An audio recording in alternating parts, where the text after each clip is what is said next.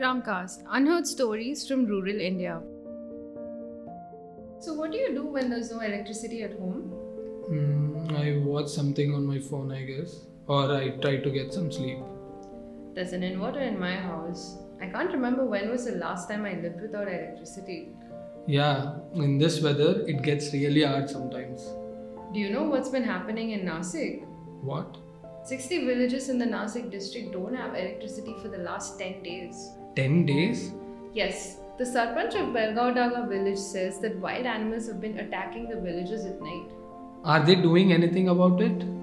They've requested the administration to restore the electricity, but power hasn't been restored because the district council hasn't paid the electricity bill. This doesn't help the villagers to stay safe once it turns dark. I myself am afraid of the dark in my own house. Imagine that with the threat of wild animals attacking. Speaking of safety, the second wave of COVID 19 has left most of us shocked. The cases are rising every day. Taking precautionary measures is even more important now, Yeah, sanitization is key.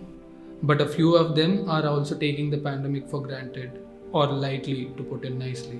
Why do you say so? In Hyderabad, sanitation workers of the Greater Hyderabad Municipal Corporation are lifting domestic waste with their bare hands. But there are over 3,000 COVID positive patients in isolation there. Officials say that since the contract for garbage transfer is undertaken by Ranki environmental engineers, their work has not yet begun.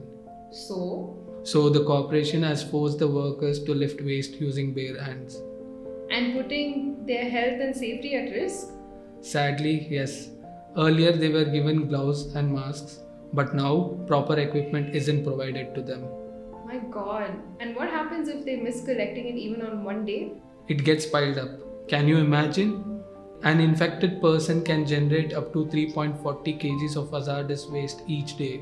But there has to be some way to minimize contact without lifting the waste. The workers say that they use sticks to lift waste, but I'm not sure how helpful that is because all the waste is mixed up and they have no idea where it's from. This pandemic has left us to think a lot about safety and health. Ironically, yes.